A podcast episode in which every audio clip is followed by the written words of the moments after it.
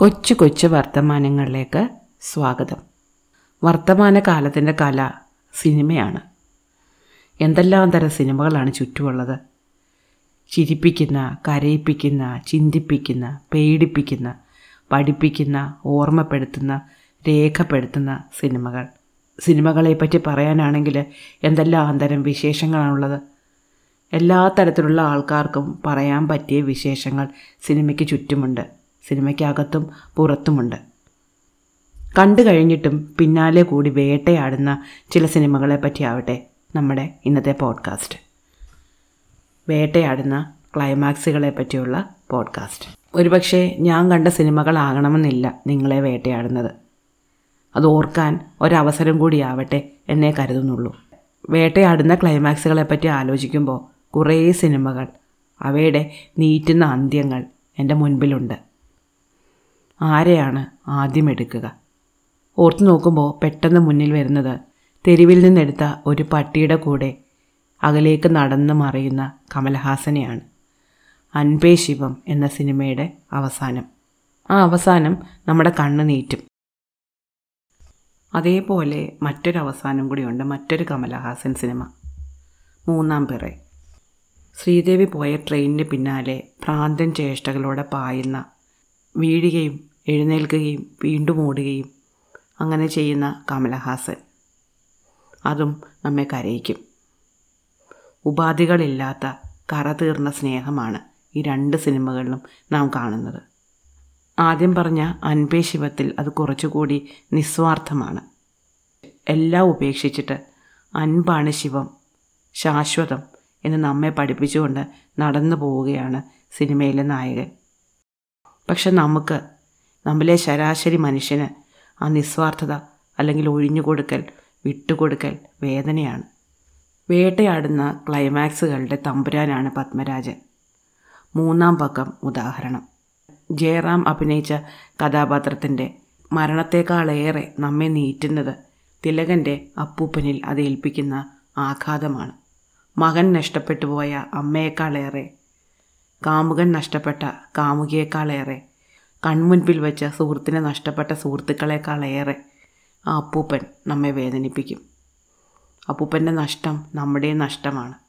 അപ്പൂപ്പന്റെ ഒപ്പം മൂന്നാം പക്കം കൊച്ചുമകൻ തിരിച്ചു വരും എന്ന് നമ്മൾ പ്രതീക്ഷിക്കും. എല്ലാ പ്രതീക്ഷയും നഷ്ടപ്പെട്ടിട്ടും മറ്റുള്ളവരെ ആശ്വസിപ്പിക്കുന്ന അദ്ദേഹം നമ്മുടെ കണ്ണ് നനയിക്കും. അതേപോലെ നോവിക്കുന്ന ഒരു ക്ലൈമാക്സാണ് അദ്ദേഹത്തിന്റെ ഇന്നലെ എന്ന സിനിമയുടേത്. അതിന്റെ അവസാനം സുരേഷ് ഗോപിയുടെ ഇറങ്ങിപ്പോക്കുണ്ടല്ലോ എല്ലാം വിട്ടുകൊടുത്തിട്ടുള്ള ഇറങ്ങിപ്പോക്ക്. സുരേഷ് ഗോപി അഭിനയിച്ച ഏറ്റവും മികച്ച കഥാപാത്രങ്ങളിലൊന്നാണത്. വളരെ കുറച്ച് നേരത്തെ ഉള്ളെങ്കിൽ പോലും ആ പോക്ക് നമ്മുടെ ചങ്ക് നീറ്റും. അതുപോലെ ഒരു സിനിമയാണ് അദ്ദേഹത്തിന്റെ നൊമ്പരത്തിപ്പൂ എന്ന സിനിമ പത്മരാജന്റെ നൊമ്പരത്തിപ്പൂവ്. അതിന്റെ ക്ലൈമാക്സും ഇങ്ങനെ തന്നെയാണ്. നോവ് കത്തുന്ന നോവ് നമ്മുടെ ഉള്ളിൽ നീറ്റി പിടിച്ചുകൊണ്ടിരിക്കും ഗിരീഷ് കർണാടിന്റെ ഒരു സിനിമയാണ് ചെലിവി ചെലിവി ഒരു കന്നഡ സിനിമയാണ്. ആയിരത്തി തൊള്ളായിരത്തി തൊണ്ണൂറ്റി രണ്ടിൽ പുറത്തിറങ്ങിയത്. ഒരുപക്ഷെ നിങ്ങളിൽ പലരും അത് കണ്ടു കാണാൻ ഇടയില്ല എന്ന് എനിക്ക് തോന്നുന്നു. അതുകൊണ്ട് ഞാനതിന്റെ ചുരുക്കം പറയാം. വളരെ പതിഞ്ഞ ഒരു സിനിമയാണ് ചെലുവി ഒരു ഗ്രാമീണ പെൺകുട്ടിയുടെ കഥ. വളരെ പാവപ്പെട്ട ഒരു പെൺകുട്ടിയാണ് ചെലുവി അവൾക്ക് ഒരു മാന്ത്രിക ശക്തിയുണ്ട്. അവൾക്ക് ഒരു പൂമരമായി മാറാൻ പറ്റും. അവൾ പൂമരമായി മാറിയിട്ട് ആ പൂക്കൾ വിറ്റാണ് അവർ ജീവിക്കുന്നത്. നല്ല സുഗന്ധമുള്ള പൂക്കളാണ്. ഈ സുഗന്ധത്തിൽ ആകർഷണമായിട്ട് വന്ന ഒരു പ്രഭുകുമാരൻ ചെലുവിയെ കണ്ട് ഇഷ്ടപ്പെട്ടിട്ട് അവളെ വിവാഹം കഴിച്ചു. അവരുടെ മുറിയിൽ നിന്ന് ഇടയ്ക്കിടയ്ക്ക് ഈ സുഗന്ധം വരും. രാത്രിയിൽ ഈ സുഗന്ധം വരുന്നത് എങ്ങനെയാണ് എന്ന് അറിയാൻ വേണ്ടിയിട്ട് കുട്ടികൾ ചെന്ന് ഒളിച്ചു നോക്കി. അവർ ചെലുവിയെ കണ്ടുപിടിച്ചു. ചെലുവിയുടെ മാന്ത്രിക ശക്തി അവർക്ക് മനസ്സിലായി. അങ്ങനെ പ്രഭുകുമാരൻ പുറത്തു പോയിരുന്ന ഒരു ദിവസം കുട്ടികളെല്ലാം കൂടി ചെലുവിയെ വിളിച്ച് കാട്ടിൽ കൊണ്ടുപോയി. മരമായി മാറാൻ നിർബന്ധിച്ചു. ആദ്യമൊക്കെ അവൾ എതിർത്തെങ്കിലും പിന്നീട് അവളൊരു മരമായിട്ട് മാറി. നിറയെ പൂക്കളുള്ള മരം. മരമാകുന്നതിന് മുമ്പ് കുഞ്ഞുങ്ങളോട് പറയുന്നുണ്ട് നിങ്ങൾ മരത്തിൽ കയറരുത് കൊമ്പൊടിക്കരുതെന്നൊക്കെ. പക്ഷേ കുട്ടികൾ ഇതൊന്നും അനുസരിച്ചില്ല. ചെലിവി മരമായി മാറിയ ഉടനെ കുട്ടികൾ മരത്തിൽ കയറി.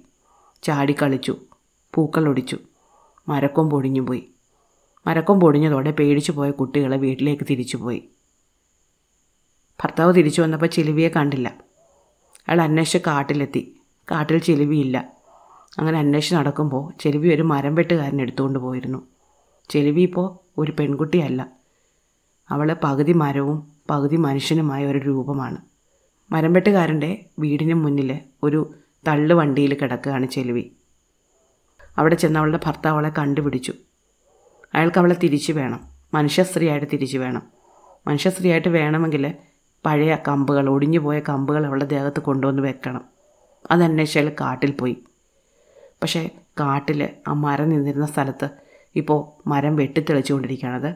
അയാളുടെ അച്ഛൻ തന്നെയാണ് ചെയ്യുന്നത്. ഗിരീഷ് കർണാടായിരുന്നു ആ റോൾ ചെയ്തിരുന്നത്. ആ പിതാവ് തന്റെ മകൻ ഒരു കൊട്ടാരം ഉണ്ടാക്കാൻ വേണ്ടിയിട്ട് ആ സ്ഥലം ക്ലിയർ ചെയ്യുകയാണ്. അവിടുത്തെ മരങ്ങളെല്ലാം വെട്ടി കമ്പുകളെല്ലാം കൂട്ടി ലോറിയിൽ കയറ്റി കൊണ്ടുപോവുകയാണ്. അവിടെ നിന്ന് ഒടിഞ്ഞു പോയ ചെലിവി എന്ന മരത്തിന്റെ കമ്പ് കണ്ടുപിടിക്കാനാവാതെ ഭർത്താവ് നിൽക്കുന്ന ഒരു നിൽപ്പുണ്ട്. ആ നിപ്പ് നമ്മളെ നീറ്റും. കൂന കൂടി കിടക്കുന്ന കമ്പുകൾക്കിടയിൽ നിന്ന് ആ കമ്പ് അയാൾക്ക് കിട്ടാനേ പോകുന്നില്ല എന്ന് നമുക്കറിയാം. പകുതി മരമായി പോയ ചെലിവി നമ്മുടെ ഉള്ളിൽ നീറ്റലായിട്ട് കിടക്കും. ഇതിലൊന്നും മരണം മാത്രമല്ല നമ്മെ നോവിക്കുന്നത്. മരണത്തിനപ്പുറമുള്ള നിസ്സഹായത അനാഥത്വം ഒറ്റപ്പെടൽ വിട്ടുകൊടുക്കൽ ഒക്കെയാണ്. കാത്തിയുടെ പരുത്തി വേരിന്റെ അവസാനം. അതൊരു വല്ലാത്ത ക്ലൈമാക്സാണ് മരണമല്ല. നായകൻ മരണത്തെ വരച്ച രീതിയാണ് നമ്മെ നോവിക്കുന്നത്. ദുൽഖർ സൽമാന്റെ ആന്തോളജി ഫിലിമായ സോളോ അതിലെ ഫയർ എന്ന കഥ. അതിന്റെ അവസാനം ഒന്ന് കണ്ടു നോക്കൂ. മരണമല്ല. മരണത്തിന് തൊട്ട് മുമ്പത്തെ തിരിച്ചറിവ്. അതിന് ഞെട്ടൽ. അതാണ് നമ്മെ നോവിക്കുന്നത്. മറ്റൊരു ആന്തോളജി ഫിലിമുണ്ട് പാവൈ കഥകൾ. അതിലെ സായി പല്ലവിയും പ്രകാശ് രാജും അഭിനയിച്ച ഊറിരവ് എന്ന സിനിമ. അതിലെ കൊലപാതകം മാത്രമല്ല അതിന് പിന്നിലെ ദുഷിച്ച മനസ്ഥിതി അതിലേക്ക് നയിക്കുന്ന സാമൂഹിക സാഹചര്യങ്ങൾ മാറ്റമില്ലാതെ തുടരുന്ന അതിന്റെ നൈരന്തര്യം അതൊക്കെയാണ് നമ്മെ നോവിക്കുന്നത്. പ്ലാനറ്റ് ഓഫ് ദി എഫ് സീരീസിലെ മിക്കവാറും സിനിമകളെല്ലാം കാണുമ്പോൾ എനിക്ക് പേടി തോന്നാറുണ്ട്. ഇന്ന് ഞാൻ നാളെ നീ എന്ന് ആ സിനിമ എന്നോടെപ്പോഴും പറയാതെ പറയാറുണ്ട്. ഈ അടുത്ത് കണ്ട ഇരട്ട എന്ന സിനിമ. കാത്തിരുന്ന് കാത്തിരുന്ന് വരുന്ന സ്വന്തം ഭാര്യയുടെ ഫോൺ കോൾ. അതിലൂടെ നായകനിലേക്ക് വരാമായിരുന്ന ഒരു കുടുംബത്തിന്റെ സന്തോഷം. ഒരിക്കലും അതിലേക്ക് ചെല്ലാനാവാത്ത വിധം തകർന്നു പോകുന്ന ജോജുവിന്റെ ഡിവൈഎസ്പി പ്രമോദ് നമ്മെ നോവിച്ചുകൊണ്ടേയിരിക്കും. ഈ ലിസ്റ്റ് അപൂർണമാണ്. തികച്ചും അപൂർണം. ഒരുപക്ഷെ ഇതിലും വലിയൊരു ലിസ്റ്റ് നിങ്ങളിപ്പോൾ തയ്യാറാക്കിയിട്ടുണ്ടാവണം.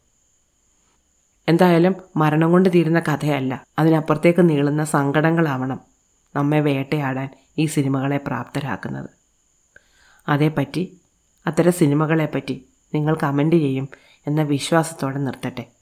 നന്ദി നമസ്കാരം.